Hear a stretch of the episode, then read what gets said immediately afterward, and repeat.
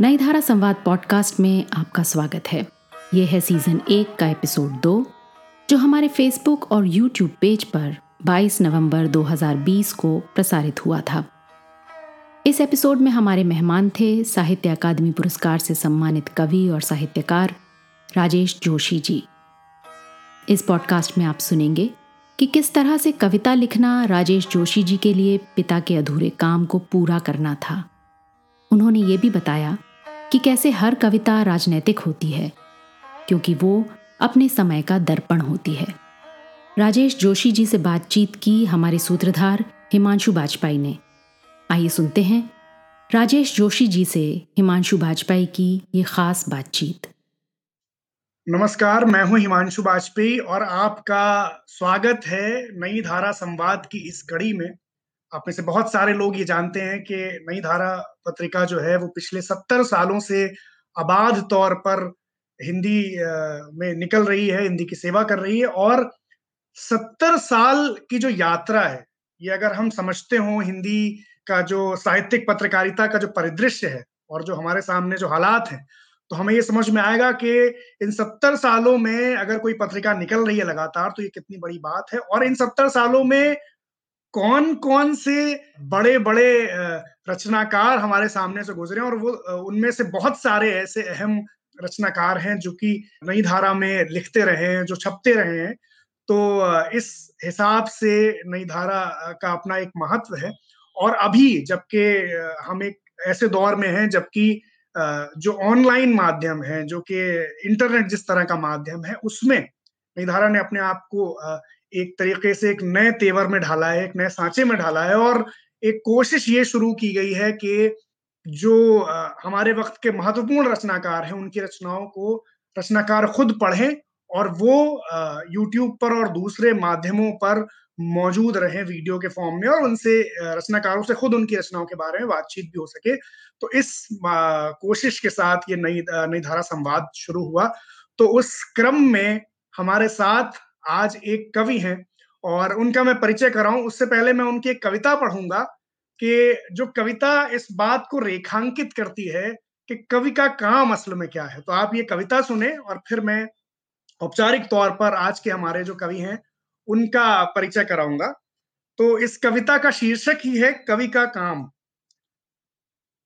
दिखने में जो अक्सर आसान से दिखते हैं दिखने में जो अक्सर आसान से दिखते हैं, एक कवि को करने होते हैं ऐसे कई पेचीदा काम।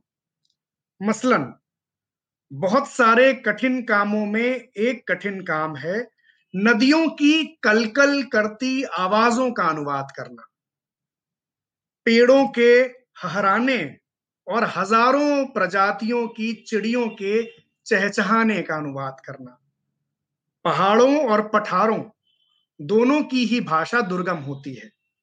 आंसुओं के लिए अपनी भाषा में कभी नहीं मिल पाते उतने ही पारदर्शी शब्द। बेजुबान लोगों के दुख और गुस्से के लिए ढूँढने पड़ते हैं कवि को सही सही और उतने ही ताप से भरे शब्द। और चुप के लिए, और चुप के लिए ऐसे शब्द को ढूंढ निकालना कि शब्द में लिखे जाने के बाद भी वो चुप ही लगे।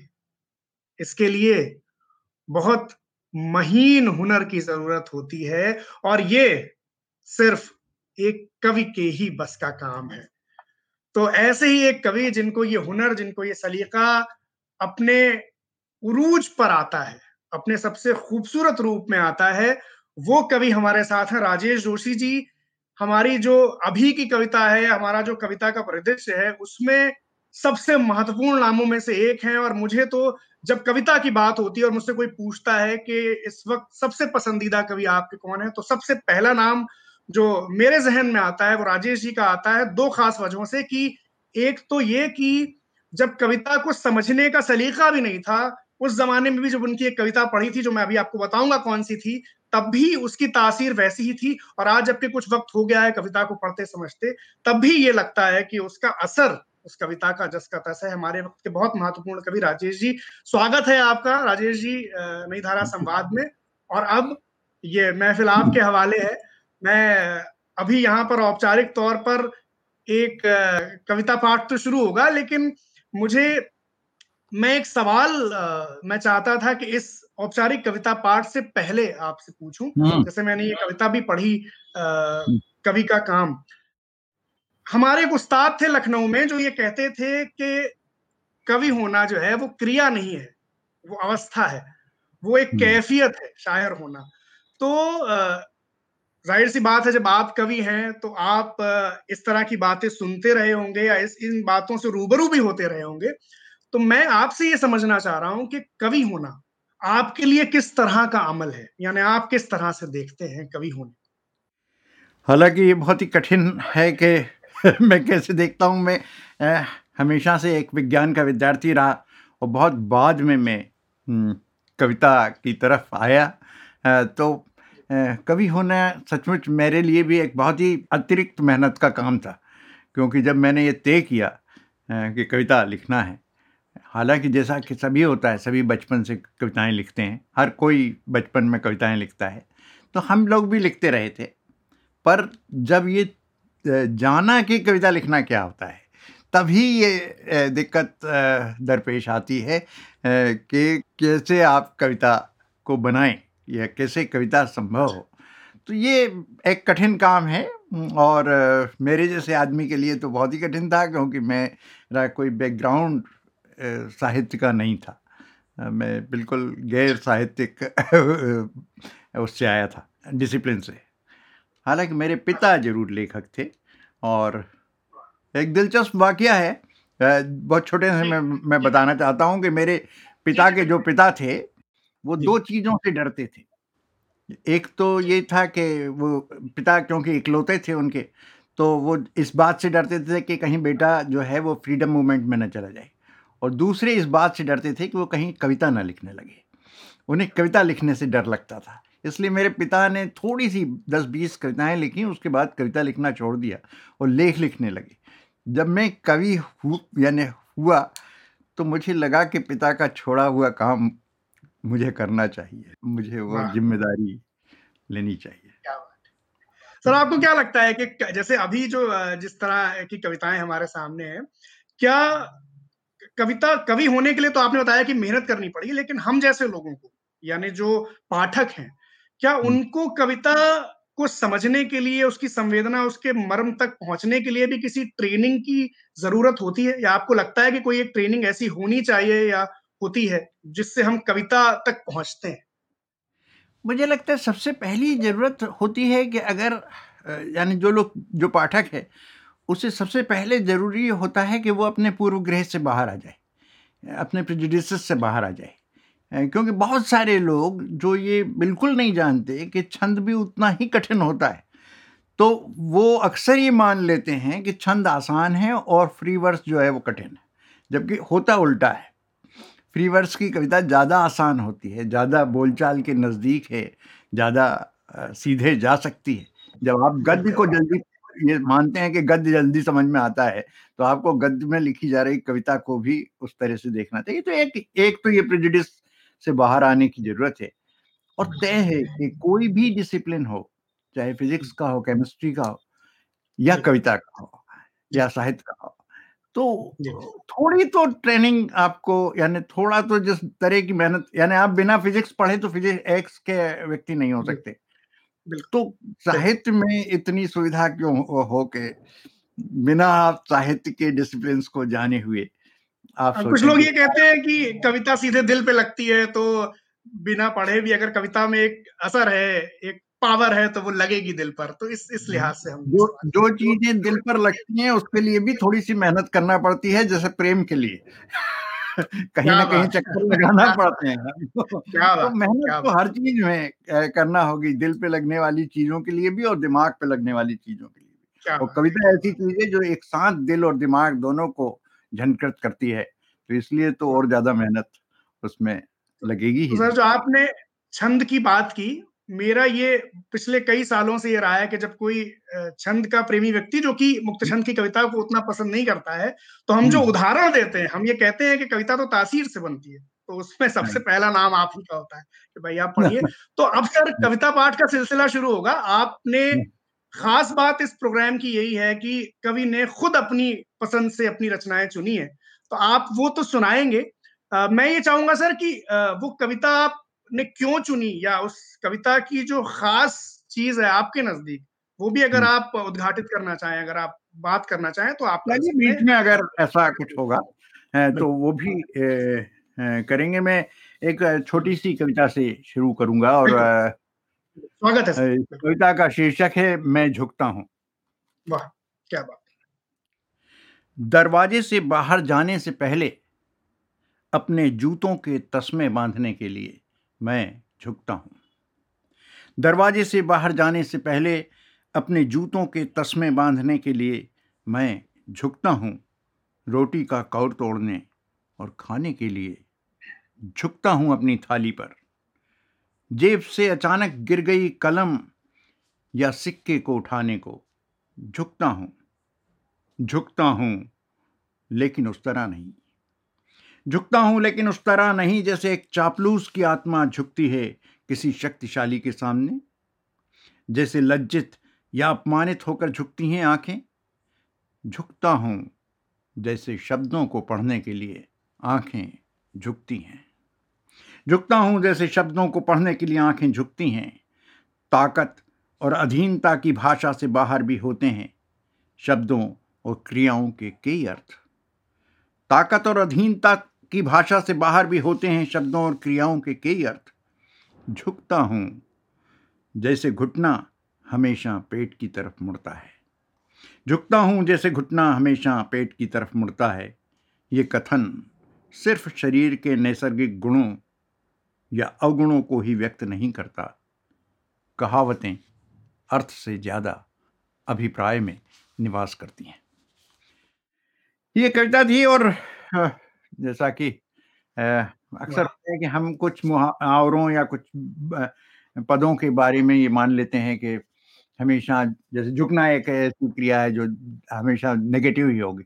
पर ऐसा नहीं होता। बहुत सारे नेगेटिव जिन्हें हमने मान लिया है उनकी कुछ पॉजिटिव्स भी होते हैं उनकी कुछ सकारात्मक पक्ष भी होते हैं और वो जीवन में आते हैं। तो यही उस को था। तो चाहे तो मैं अगली कविता पढ़ूं जी जी बिल्कुल। ये कविता है प्रजापति। ये माना गया है कि कवि जो है वो एक तरह का ब्रह्मा है एक तरह का प्रजापति है जो अपनी सृष्टि स्वयं बनाता है। तो उसकी अपनी एक सृष्टि है। तो ये प्रजापति कविता है। चीज़ों का हूबहू दिखना अपनी ही शक्ल में कविता में मुझे पसंद नहीं बिल्कुल। चीज़ों का हूबहू दिखना अपनी ही शक्ल में कविता में मुझे पसंद नहीं बिल्कुल। मैं चाहता हूँ मेरा फटा पुराना जूता भी दिखे वहाँ पूर्णिमा के पूरे चाँद की तरह। मैं चाहता हूँ मेरा फटा पुराना जूता भी दिखे वहाँ पूर्णिमा के पूरे चाँद की तरह। एक साबुन की तरह दिखे मेरी आत्मा। छोटी छोटी विकृतियाँ और अंतर्विरोध भी दिखें वहाँ फूली हुई नसों वाले राक्षसों से इतने विभत्स और दैत्याकार कि आसानी से की जा सके उनसे घृणा, की की जा सके नफरत। कि आसानी से की जा सके उनसे घृणा, की जा सके नफरत। मुझे पसंद हैं। मुझे पसंद हैं वे विदूषक जो मंच पर आने से पहले ही रंग लेते हैं अपना पूरा चेहरा। मैं चाहता हूँ, मैं चाहता हूँ बेहद थका और उबा हुआ फोरमैन भी जब अपने घर में घुसे तो बदल जाए तत्काल उसका चेहरा। अपनी पाँच बरस की बेटी के पिता की तरह। बदल जाएँ बदल जाएँ लोगों के चेहरे, बदल जाएँ बदल जाएँ लोगों के चेहरे जब वे मेरी कविता में आएँ। हीरे की तरह चमकती हुई दिखें लोगों की बहुत छोटी छोटी अच्छाइयाँ। हीरे की तरह चमकती हुई दिखें लोगों की बहुत छोटी छोटी अच्छाइयाँ। कि आत्महत्या करता आदमी पलट कर दौड़ पड़े जीवन की ओर चिल्लाता हुआ कि कुछ नहीं है जीवन से ज़्यादा सुंदर। कि कुछ नहीं है जीवन से ज़्यादा सुंदर जीवन से ज़्यादा प्यारा जीवन की तरह अमर। मैं चाहता हूँ मैं चाहता हूँ कि कविता के भीतर फैली आसमान की टेबल पर मैं जब सूरज के साथ चाय पी रहा हूँ एक विशाल समुद्र की तरह दिखे मेरा कप। क्या बात वाह! क्या बात है? ये। ये जिस तरह की सृष्टि कवि अपनी कविताओं में रचता है या जिस तरह की सृष्टि उसके मानस में होती है हमें कई बार ये लगता है कविताओं को पढ़ते हुए कि वही एक निजात है इस दुनिया के लिए जो जिस जैसी दुनिया हमने बना दी है हाँ। उसमें उसी दुनिया में एक निजात है जो कवियों की दुनिया है। निश्चित ही ये एक जी, जी। कवि हमेशा से चाहता है कि ये दुनिया और सुंदर और ज़्यादा बेहतर बने जिसमें मनुष्य के रहने के लिए और ज़्यादा स्पेस और ज़्यादा सब कुछ हो। तो ये तो है ही। एक कविता सुनाता हूँ। इसका शीर्षक है कवि चाँद और बिल्लियाँ। एक बार जो महान व्याकरणाचार्य हुए हैं संस्कृत में पाणिनि उनसे पूछा गया कि कवि को भाषा को कैसे बरतना चाहिए? कैसे वो भाषा का उपयोग करे? तो उन्होंने एक बात उसके लिए कही थी जो इस कविता में कहीं दर्ज है। तो वो आपको अंत में मालूम पड़ेगी तो मैं इसको पढ़ता हूँ।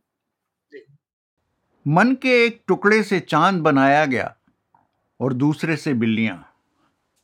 मन के एक टुकड़े से चाँद बनाया गया और दूसरे से बिल्लियाँ मन की ही तरह उनके भी हिस्से में आया भटकना। अव्वल तो वो पालतू बनती नहीं और बन जाएँ तो भरोसे के लायक नहीं होती। उनके पाँव की आवाज़ नहीं होती। हरी चालाकी से बनाई गई उनकी आँखें अंधेरे में चमकती हैं। चाँद के भ्रम में वो भगोनी में रखा दूध पी जाती हैं। चाँद के भ्रम में वो भगोनी में रखा दूध पी जाती हैं। मन के एक हिस्से से चाँद बनाया गया और दूसरे से बिल्लियाँ। मन के एक हिस्से से चाँद बनाया गया और दूसरे से बिल्लियाँ। चाँद के हिस्से में अमरता आई और बिल्लियों के हिस्से में मृत्यु। इसलिए चाँद से गप लड़ाते कवि का उन्होंने अक्सर रास्ता काटा। इसलिए चाँद से गप लड़ाते कवि का उन्होंने अक्सर रास्ता काटा। इस तरह कविता में संशय का जन्म हुआ। वो अपने सद्यजात बच्चे को अपने दांतों के बीच वो अपने सद्यजात बच्चे को अपने दांतों के बीच इतने होले से पकड़कर एक जगह से दूसरी जगह ले जाती हैं। कवि को जैसे भाषा को बरतने का सूत्र समझा रही हूँ। तो क्या सर एक दिलचस्प बात जब इस कविता को हम सुन रहे थे और खास तौर पे इसका आखिरी हिस्सा हाँ। कि आपकी कविताओं में तो चूँकि अभी तो जो वर्तमान में जो समाज में और जो खास तौर में राजनीति में जो जो जो विसंगतियाँ भी हैं जो चुनौतियाँ भी हैं वो भी हाँ। दर्ज होती रहती हैं तो क्या उस उस हालात में कविता लिखने के लिए या वैसी सामाजिक राजनीतिक कविता लिखने के लिए भी भाषा को इसी तरह से बरतना होता है या उस तरह की कविता में भाषा के बर्ताव का सलीका कुछ बदल जाता है भाषा के बर्ताव का सलीका जो कह रहे हैं पाणिनि के जैसे बिल्ली बहुत यानी एक सतर्कता तो अगर आप कैसी भी कविता लिख रहे हैं यानी अगर आप बहुत लाउड कविता भी लिख रहे हैं मान लीजिए कि अगर राजनीतिक रूप से एक मुखर कविता भी लिख रहे हैं तब भी भाषा को बरतने का कहीं ना कहीं सलीका तो आप में आना ही पड़ेगा। बिना सतर्कता के भाषा के प्रति एक सतर्कता के आप कोई भी काम नहीं कर सकते भाषा का जो भी काम है चाहे पत्रकारिता हो चाहे कविता लिखना हो चाहे गद्य लिखना हो तो बिना सतर्कता के भाषा के प्रति सतर्क हुए। हालाँकि अब हम जिस जमाने में रह रहे हैं उसमें आप मुझसे बेहतर जानते हैं कि पत्रकारिता में भाषा के साथ क्या हो रहा है। तो ये तो बहुत संकट है पर ये कविता ये कविता न्यूज़ रूम में चिपका देनी चाहिए सर। हाँ, निश्चित भाषा का सलीका हम लोग सीख सकें क्योंकि भाषा ही बहुत महत्वपूर्ण चीज़ है जैसे हमें जानना चाहिए। तो एक कविता में आपको सुनाता हूँ। एक अलग पृथ्वी। मेरा कोई घर नहीं पहले भी कभी था ही नहीं। मेरा कोई घर नहीं पहले भी कभी था ही नहीं अब तो मेरा कोई मुल्क भी नहीं रहा। ऐसा ही मुझे बताया गया। तो मैं कहाँ जाऊँ? कहाँ टिकाऊँ अपने पाँव? मैं कोई परिंदा भी नहीं, मेरे पास पंख भी नहीं। कि मौसमों के साथ बलत बदलता रहूँ अपना मुल्क? पृथ्वी तो पहले ही बांट ली गई, खींच दी गई उस पर अलग अलग मुल्क की रेखाएँ। धरती का ऐसा कोई हिस्सा नहीं। धरती का ऐसा कोई हिस्सा नहीं कि जहाँ बेवतन लोग अपना डेरा डाल सकें। कहा, किस मुल्क से आए थे मेरे बाप दादे मुझे नहीं मालूम। मुझे तो ये भी नहीं पता कि कौन थे मेरे माँ बाप मुझे तो किसी कचरे के डब्बे से उठाया गया। न मुझे मेरी जात पता है, न मेरा धर्म। एक धर्म अपना हाथ बढ़ाता है मेरी तरफ़ तो दूसरा काट देने को दौड़ता है। इसी चक्कर में अभी तक मेरा कोई नाम भी तय नहीं हो सका। इसी चक्कर में अभी तक मेरा कोई नाम भी तय नहीं हो सका। किसी भी मुल्क के नागरिकों के राष्ट्रीय रजिस्टर में, किसी भी मुल्क के नागरिकों के राष्ट्रीय रजिस्टर में मेरा नाम दर्ज नहीं। इतनी बड़ी धरती पर मैं कहीं का नागरिक नहीं।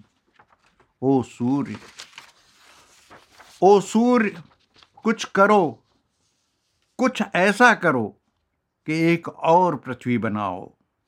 ओ सूर्य कुछ करो कुछ ऐसा करो कि एक और पृथ्वी बनाओ जिसे मुल्कों में तकसीम न किया जा सके जो हर बेवतन का वतन हो जहाँ हर गणतंत्र से निष्कासित कवि के लिए अपना एक घर हो।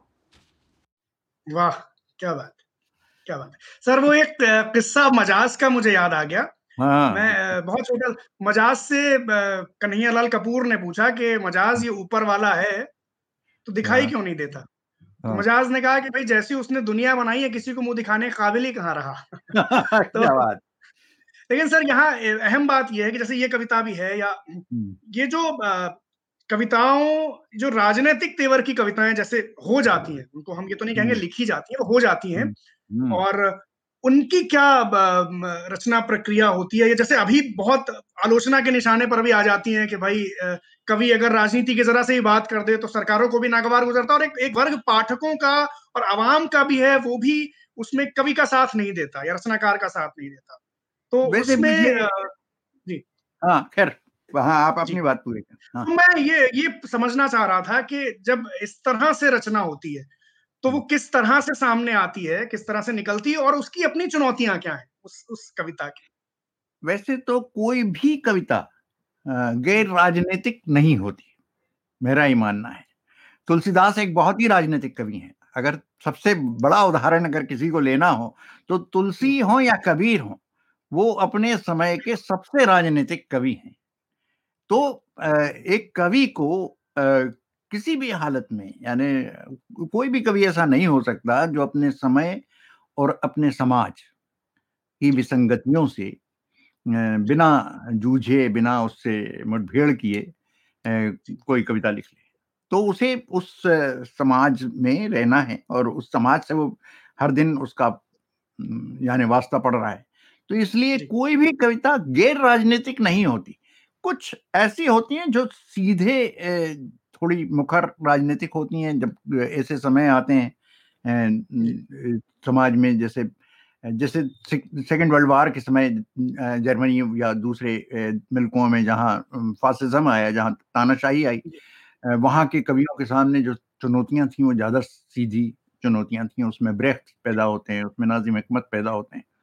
तो वो वहाँ पे आपको एक सीधी लड़ाई लड़ना पड़ती है तब आपको भाषा में एक तेवर अपनाना होता है जहाँ राजनीति मुखर होके सीधे यानी जो। मनुष्य विरोधी शक्तियाँ हैं उन पर जो सीधा आक्रमण कर सके। तो ये तो होता है। तो हर समय और हर समाज के अनुरूप कविता की राजनीति भी तय होती है। अच्छा। वैसे तो, तो जैसे आपकी ही एक कविता है मारे जाएँगे जो अभी पिछले कुछ हाँ। सालों से लगा पुरानी कविता हाँ, और अभी फिर से ताज़ा हो गई है एकदम और हाँ। लगातार बहुत पढ़ी जा रही है बहुत वायरल हो रही है। तो उस कविता की एक तो अगर आप कविता पढ़ना चाहें तो छोटी सी कविता है हालाँकि आपने जो कविताएँ से लिखी है उसमें नहीं है लेकिन वो ज़रूरी है कि वो कविता पढ़ी जाए। और फिर उसके बारे में कुछ बताएँ कि वो जब लिखी गई थी तब किस तरह की चीज़ों से मुतासिर होकर लिखी गई थी? जी और आज की क्या मैं पहले वो सुना देता हूँ और फिर हम लोग बात कर सकेंगे। ये एक कविता है हालाँकि बहुत ज़्यादा वायरल हुई और बहुत ज़्यादा लोगों ने उसके पोस्टर भी बने बहुत। तो ये कविता हालाँकि 87 में लिखी गई थी। मारे जाएँगे। जो इस पागलपन में शामिल नहीं होंगे मारे जाएँगे। जो इस पागलपन में शामिल नहीं होंगे मारे जाएँगे। कटघरे में खड़े कर दिए जाएँगे, जो विरोध में बोलेंगे, जो सच सच बोलेंगे, मारे जाएँगे। बर्दाश्त नहीं किया जाएगा कि किसी की कमीज हो, उनकी कमीज से ज़्यादा सफ़ेद। बर्दाश्त नहीं किया जाएगा कि किसी की कमीज़ हो, उनकी कमीज़ से ज़्यादा सफ़ेद। कमीज़ पर जिनके दाग नहीं होंगे, मारे जाएँगे। धकेल दिए जाएँगे कला की दुनिया से बाहर, जो चारण नहीं, जो गुण नहीं गाएँगे, मारे जाएँगे। धर्म की ध्वजा उठाए, जो नहीं जाएँगे जुलूस में। धर्म की ध्वजा उठाए, जो नहीं जाएँगे जुलूस में। गोलियाँ भून डालेंगी उन्हें, काफिर करार दिए जाएँगे। सबसे बड़ा अपराध है, सबसे बड़ा अपराध है इस समय निहत्ते और निरपराध होना जो अपराधी नहीं होंगे मारे जाएँगे। क्या बात? राजेश जोशी जी कहते हैं कि मिलती जुलती राजनीतिक परिस्थितियों में कोई पुरानी कविता फिर से जी उठती है। आगे सुनिए उनकी कविताओं के लिखे जाने के पीछे के किस्से। आइए सुनते हैं ये रोचक बातचीत। सर इसकी कहानी क्या है? हम इस इस कविता की कहानी अगर एक्चुअली कोई भी कविता जब सामाजिक कंट्रडिक्शंस के बीच से उभरती है जब लिखी जाती है तो वो चाहे एक खास समय में लिखी जा रही होगी उस समय की जो कंट्रडिक्शंस हो रहे होंगे उससे लिखी जा रही होगी पर कविता बहुत बार उन्हीं उसी तरह की या उससे मिलती जुलती परिस्थितियों में फिर फिर रिलेवेंट हो जाती है। जो पुराने हम लेखकों को पढ़ते हैं या बहुत सारे जो महान लेखकों को पढ़ते हैं तो अक्सर बहुत उनकी बहुत सारी ऐसी कविताएँ हैं जो उस समय या बीच के समय में बहुत ज़्यादा हमें जिनने अपील नहीं किया होता है जिन्हें बहुत आकर्षित नहीं किया होता है। पर एक समय आता है जब वो कविता अचानक बहुत ही ज़्यादा आकर्षित करने लगती है।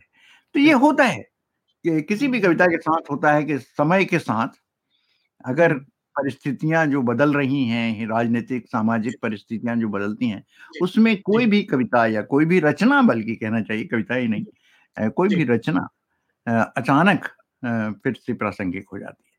मुझे लगता है का पेड़ कृष्णचंद्र की हटा हाँ, जामुन का पेड़ जामुन का पेड़ अचानक हो गई। ऐसी बहुत सारी प्रेमचंद की बहुत सारी कहानियाँ ऐसी हैं जो ठाकुर का कुआ और इस तरह की कहानियाँ जो अचानक फिर कैसे याद आती हैं।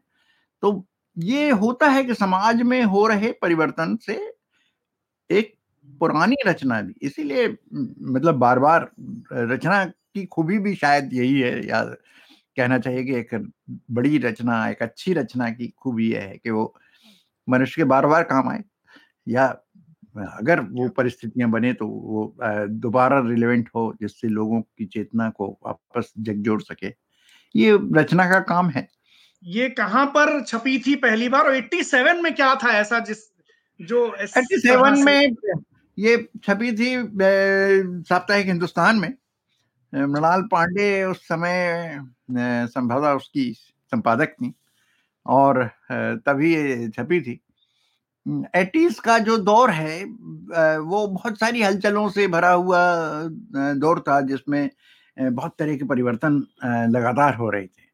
और यानी राजनीति जो थी थोड़ी सी अस्थिर स्थितियों में थी। उस समय और बहुत सारे जो कम्युनल कंट्राडिक्शन हैं हमारे जो समाज में बार बार उभर आते हैं दुर्भाग्य से उस तरह की कम्युनल कंट्राडिक्शंस बार बार उभर रहे थे। तो शायद उसी सारे प्रसंगों को देखते हुए उसमें वो सारे रेफरेंस आते हैं। अब एकदम ठीक ठीक याद करना किसी कविता के लिए ये मुश्किल होता है कि वो, वो ज़रूरी भी नहीं है क्योंकि लिखी गई। कविता तो, तो जिस समाज पर फिट हो जाए जिस समय पर हाँ खरी वो तो उसी की है। कुछ लोगों को तो लगा कि जैसे मैंने अभी ये कविता लिखी है इसी दौर में पर मैंने बहुत बार लोगों को कहा कि नहीं ये ऐसा नहीं है ये अभी लिखी गई कविता नहीं है। पर जैसे राहत राहत साहब का वो शेर भी जो तीस साल पुराना था वो अचानक से फिर कैसे रिलेवेंट हो गया। रावत राहत साहब की कुछ गजलें भी इवन ऐसा हुआ कि बहुत रिलेवेंट हो गई। ऐसी बहुत सारी रचनाएँ होती हैं जो अचानक पुनः रिलेवेंट हो जाती हैं। तो ये तो इसीलिए कविता में या साहित्य में हमें इंस्टेंट तवक्को भी नहीं करनी चाहिए कि कोई रचना अपने मकाम पर अपनी मंजिल पर पहुँच जाए। वो तो कई हाँ बार वक्त लगता है नहीं।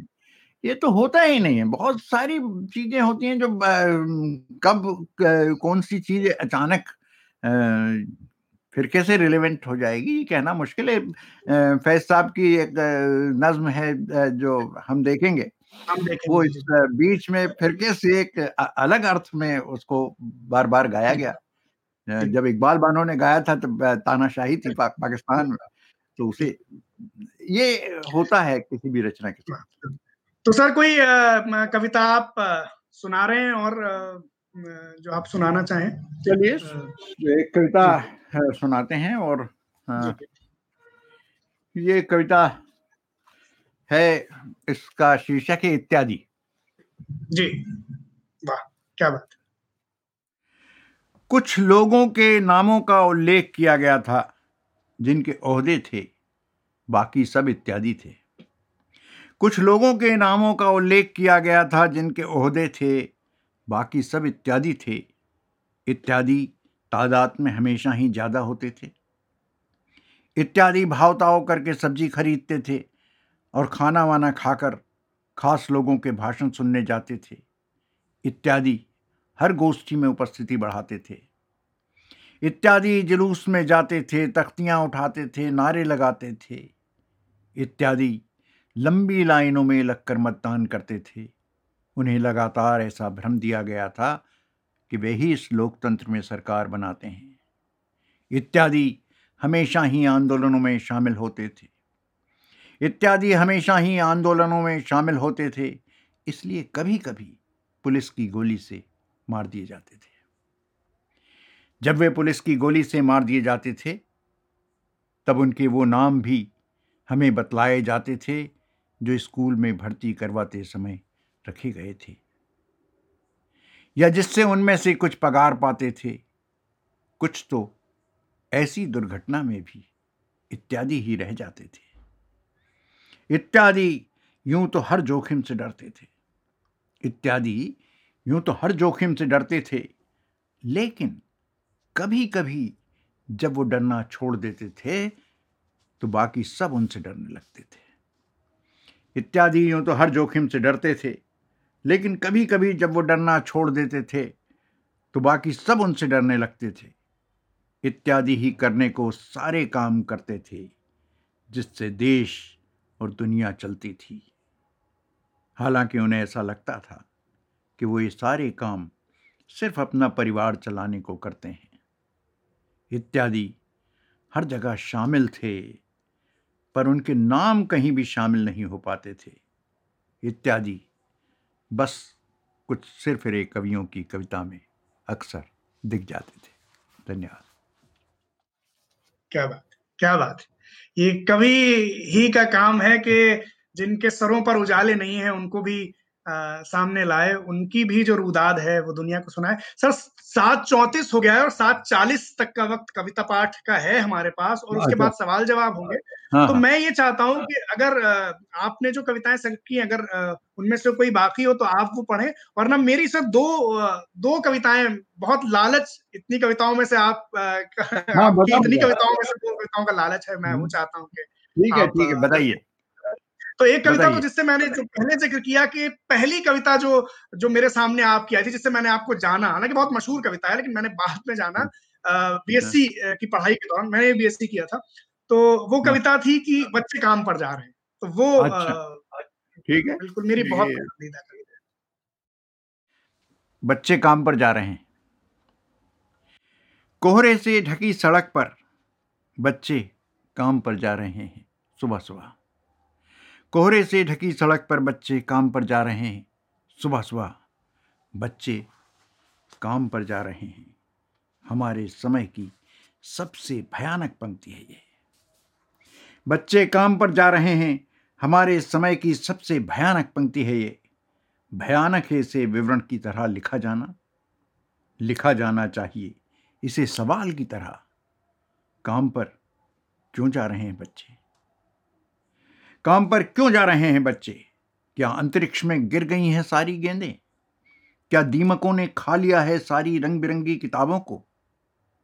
क्या काले पहाड़ के नीचे दब गए हैं सारे खिलौने? क्या किसी भूकंप में ढह गई हैं सारे मदरसों की इमारतें?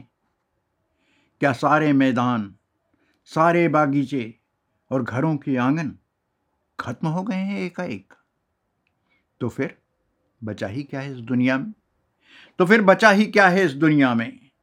कितना भयानक होता अगर ऐसा होता। कितना भयानक होता अगर ऐसा होता। भयानक है लेकिन इससे भी ज़्यादा यह है।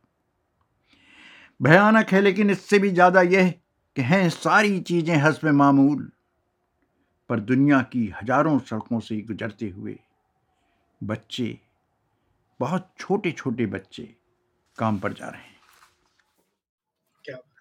क्या बात ये कविता कोई पढ़े तो आपकी उस बात पर यकीन नहीं करेगा कि आपको बड़ी मुश्किल पेश आई कवि होने में बड़ी तैयारी बड़ी मेहनत करनी पड़ी क्योंकि तो इतनी आ, सवाल है इसमें लेकिन भाव से लबालब हम्म। कविता और जो एक सहजता जो एक कविता की होती है तो मेरी बहुत पसंदीदा कविता है एक कविता सर और है आ, वो हाँ। आ, ये स्वास्थ्य के लिए हानिकारक है पेज नंबर है एक सौ उनतालीस हमने अच्छा। सेलेक्ट करके रखी थी और वो एक दूसरे रंग की कविता है। हाँ ये जरा अलग तरह की कविता है और ये थोड़ी से इसमें कुछ पुराने रेफरेंसेस भी हो सकते हैं। पर चलिए सिगरेट की डब्बियों पर हमेशा एक चेतावनी छपी रहती है कि ये स्वास्थ्य के लिए हानिकारक है। उसी से ये शुरू हुई। तो ये कविता है ये स्वास्थ्य के लिए हानिकारक है। मैं एक सिगरेट जलाता हूँ। तो धमकाती है पैकेट पर छपी चेतावनी। सिगरेट पीना स्वास्थ्य के लिए हानिकारक है। मैं एक सिगरेट जलाता हूँ तो धमकाती है पैकेट पर छपी चेतावनी कि सिगरेट पीना स्वास्थ्य के लिए हानिकारक है। रास्ते में मिलता है दोस्त, बिना मांगे सलाह देता है। बहुत एहतियात बरतनी चाहिए, चालीस की उम्र के बाद। गीत के स्थायी की तरह दोहराती है बीबी। छोड़ क्यों नहीं देते सिगरेट पीना? देखो। पैकेट पर भी लिखा है, सिगरेट पीना स्वास्थ्य के लिए हानिकारक है। मैं कहता हूँ, मैं कहता हूँ बहुत हानिकारक है, व्यक्ति के लिए नहीं, पूरे देश के लिए हानिकारक है। दिनों दिन बढ़ते जाना अमेरिका का दबाव राष्ट्रवाद का नया उफान। दिनों दिन बढ़ते जाना अमेरिका का दबाव राष्ट्रवाद का नया उफान, वित्त पूंजी का प्रपंच, बजरंगियों का उत्पाद, बहुराष्ट्रीय कंपनियों का लगातार फैलता जाल। एक प्रधानमंत्री का इतनी बुरी कविता लिखना हानिकारक है। एक आदमी बगल में आकर फुसफुसाता है। हानिकारक है शबाना आजमी का सिर मुंडाना। इससे नए नए विवाद पैदा हो रहे हैं। पानी को वाटर कहने से डूबने लगती है जिनकी संस्कृति की नब्स उन्हें गंगा के साबुन में बदल जाने से कोई इतराज नहीं। एक कवि ने कहा था कुछ बरस पहले। एक कवि ने कहा था कुछ बरस पहले कि खतरनाक है सपनों का मर जाना। एक दोस्त पाठ को बदलकर कहता है, खतरनाक है सपनों का बिखर जाना। दूसरा दोस्त एक बार फिर बदलता है पाठ। सबसे खतरनाक है सपनों का बिक जाना। महानुभावों महानुभावों, वो कुछ भी बेच सकते हैं। क्रांतिकारी गीतों को बना सकते हैं पाप सॉन्ग बेच सकते हैं एक साथ वंदे मातरम और कोलगेट की मुस्कान।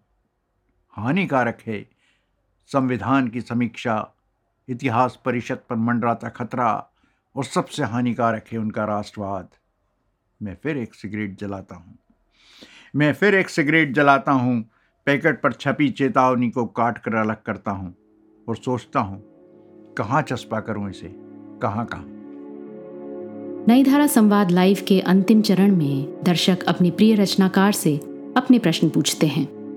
अब सुनते हैं दर्शकों द्वारा पूछे गए सवाल और राजेश जोशी जी द्वारा दिए गए उनके उत्तर। तो सर अब सवाल जवाब का दौर है तो कुछ सवाल हमारे पास आ रहे हैं चैट में तो मैं आपको जस का तस पढ़ देता हूँ सवाल जो लोगों ने पूछे हैं और फिर उसके बाद आप। उसका जवाब दीजिएगा। तो ये सवाल एक तो संजय पांडे जी का सवाल है कि मैं पढ़ता हूँ कि जोशी जी से एक। प्रश्न है एक समय था कि कवि कविता करता था और आलोचक उस कविता की आलोचना करते थे। लेकिन एक ऐसा समय भी आया जब कवि स्वयं अपनी कविता की आलोचना करने लगा। खुद जोशी जी ने भी अपनी कई कविताओं की आलोचना लिखी है। क्या कारण है कि कवियों ने, कवि और आलोचक के इस भेद को पाटने की कोशिश की? क्या कवियों को यह लगने लगा है कि अब आलोचक कविता को समझने में असमर्थ हो गए हैं या आलोचना पूर्वाग्रह से ग्रसित हो गई हालाँकि जो क्वेश्चन उन्होंने जो प्रश्न उन्होंने किया है, मैं उन्हें बताऊँ कि हमेशा से जो कवि रहे हैं, वो आलोचना लिखते रहे। इसलिए कि उन्हें हमेशा लगता था कि उन्हें जिस तरह से वो साहित्य में काम कर रहे हैं, उसके डिफेंस में नहीं, बल्कि उसको समझाने के लिए उन्हें कुछ आलोचनात्मक काम भी करना चाहिए। तो आप देखेंगे जयशंकर प्रसाद की एक छोटी सी किताब है छायावाद और जयशंकर प्रसाद जी क्यों फिर निराला ने आलोचना लिखी और नई कविता के दौर में तो सबसे बड़े आलोचक सौभाग्य से कवि स्वयं थे यानी मुक्तिबोध और अज्ञे दोनों ने बहुत बड़ी तादाद में आलोचना लिखी और कहना चाहिए कि नई कविता के सबसे बड़े आलोचकों में भी जब अगर हम गिनती करेंगे तो उसमें मुक्तिबोध और अज्ञे दोनों को रखना होगा। तो इसलिए ऐसा कभी नहीं रहा कि कवियों ने आलोचना नहीं लिखी हो क्योंकि वो अगर एक नया नया नए ढंग से कविता लिख रहे हैं या उनके दिमाग में ऐसा है कि उनने कुछ नया किया है उनकी कविता ने कोई नया नई ज़मीन तोड़ी है या नए रास्ते निकाले हैं तो उन्हें ये करना पड़ेगा कि वो उनकी शिनाख्त भी करें और उनको लोगों के सामने लाएँ कि वो क्या करना चाहते हैं या क्या कहना चाहते हैं? हो सकता है कि आलोचक उससे बिल्कुल डिसएग्री करे उससे असहमत हो और कोई भी असहमत हो सकता है पर एक कवि को आलोचकी काम क्योंकि आलोचना तो एक पूरा ऐसा काम है जो यानी सभ्यता समीक्षा जिसे कहा गया। तो, कविता स्वयं भी एक आलोचना ही तो है आखिरकार समाज की आलोचना ही से कविता पैदा होती है। सर ये एक बड़ा दिलचस्प सवाल है देवेंद्र मेवाड़ी जी का। कि हाँ। राजेश जी आपने कहा कि आप विज्ञान के विद्यार्थी रहे कविता लिखना बाद में शुरू किया। सवाल ये है कि जब आप यानी कवि किसी पेड़ को देखता है तो उस पेड़ के भीतरी संसार से विज्ञान की भाषा में परिचित होने के कारण क्या आप उस पेड़ को केवल पेड़ के बजाय कुछ अधिक देखते हैं? यानी फूल या आदमी या सूर्य आपके लिए केवल फूल आदमी और सूर्य से बहुत कुछ और भी होता है क्या? तो ये देवेंद्र जी का हाँ, ऐसा होता है बहुत बार कि जो लोग विज्ञान से आते हैं वो बहुत सारी और चीज़ों को भी जानते हैं। जैसे हो सकता है कि जो विज्ञान से नहीं आया वो नहीं जानता हो कि पेड़ की आयु कैसे देखी जाती है। यानी पेड़ की को अगर आप तने को काटेंगे और उसके अंदर बने हुए चक्र हैं तो उससे उसकी आयु भी पता लगती है। नरेश सक्सेना एक कवि हैं और नरेश सक्सेना क्योंकि इंजीनियर रहे और साइंस के आदमी थे। तो उनकी कविताओं में बहुत जगह आपको विज्ञान और कविता का एक बड़ा अच्छा सा मिला जुला रूप दिखाई देता है। तो ऐसा होता है कि जब आप किसी दूसरे डिसिप्लिन से आते हैं तो बहुत सारा ज्ञान उस डिसिप्लिन का भी आपकी कविता में कहीं ना कहीं प्रवेश करता है। क्योंकि जो कुछ भी आप जानेंगे वो कहीं ना कहीं कविता में आएगा। ये दो सवाल हैं। मैं दोनों को एक में जोड़ देता हूँ। राहुल रावत जी का प्रश्न है अपनी कविता छपने की कितनी चिंता करनी चाहिए? और दूसरा सवाल हिमांशु पाठक जी का है। वो पूछ रहे हैं कि मेरा सवाल यह है कि कविता लिख पाना एक नैसर्गिक गुण है या अभ्यास से कोई भी व्यक्ति सीख सकता है? पहली बात तो यह कि छपने की कोई चिंता करने की ज़रूरत नहीं है। आ, कविता के बारे में मलियत जी जो एक बहुत ही अच्छे कवि और आलोचक हुए आ, उनका एक संग्रह है। तो शमशेर ने तो ये कहा कि जब मैं कविता लिखता हूँ तो वो प्रकाशित हो जाती है क्योंकि वो तो मेरे से बाहर आ गई तो वो प्रकाशित हो गई। तो इसलिए जो। कविता लिखी जा चुकी या लिखी जा चुकी आपके कागज़ पे वो अपने आप में प्रकाश में आ गई। प्रकाशित हो गई। तो इसलिए प्रकाशित होने की बहुत ज़्यादा चिंता नहीं होनी चाहिए क्योंकि अगर वो अच्छी है और तो वो कहीं ना कहीं प्रकाशित हो जाएगी। वो कोई बहुत बड़ा संकट नहीं है। जहाँ तक दूसरा सवाल है कि प्रतिभा और अभ्यास वाला मामला जो है वो इतना ज़्यादा डिस्कस हुआ है संस्कृत के काव्य शास्त्र से लेकर और हमारे समय तक कि मुझे अक्सर लगता है कि हर आदमी दुनिया में जो भी पैदा हुआ है जो जिसने जन्म लिया है वो बिना प्रतिभा के नहीं पैदा होता। पर प्रतिभा एक बहुत छोटी सी चीज़ है और उसे मांझना पड़ता है उसे बार बार तराशना पड़ता है। उसे उसमें अभ्यास की आवश्यकता होती है मेहनत की आवश्यकता होती है अध्ययन की आवश्यकता होती है जीवन को देखने की आवश्यकता होती है। तो जितना ज़्यादा उस प्रतिभा को आप यानी मांझेंगे उससे उसमें जोड़ेंगे उसमें उसे समृद्ध करेंगे। वो धीरे धीरे आपको कवि या जो भी रचनाकार आप जिस भी रचना के फ़ील्ड में जाना चाहते हैं वो आप चले जाएँगे। उसमें कोई बहुत ऐसी बात नहीं है कि बिना उसके हो जाता है। बिना प्रतिभा के कोई आदमी होता ही नहीं प्रतिभा तो होती ही है। जी जी वाह। तो सर ये सवाल है जगन्नाथ पंडित जी का कि वर्तमान समय में फ्री वर्स की कविताएँ लिखी जा रही हैं लेकिन कोई। कवि अगर लय और छंद में कविता लिखता है वर्तमान समस्या को लेकर तो क्या वो कविता के वर्तमान ट्रेंड से कटा हुआ है अब क्या मानते हैं नहीं, कतई नहीं।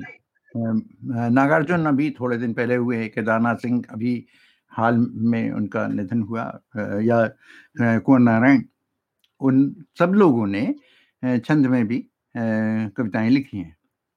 और बाबा तो उन यानी नागार्जुन तो उन कवियों में हैं जिनने दोहे में अद्भुत किस्म की कविता जो है खड़ी हो गई चाप कर कंकालों की हुक नब में विपुल विराट सी शासन की बंदूक जैसी कविता लिखी। तो छंद कोई रुकावट नहीं है। हमारे साथ के हमारे बिल्कुल हम उम्र तो नहीं कहना चाहिए, मुझसे थोड़े छोटे, उम्र में छोटे ही होंगे।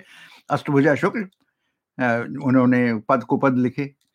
तो सवाल छंद से या गीतात्मकता से नहीं ऐतराज है।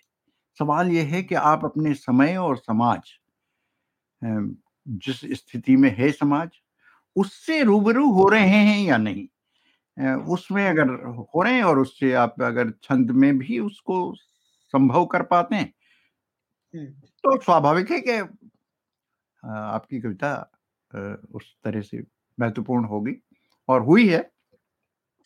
कौन नारायण की एक कविता है कि कांधे धरी ये पाल की है किसका नैया लाल की।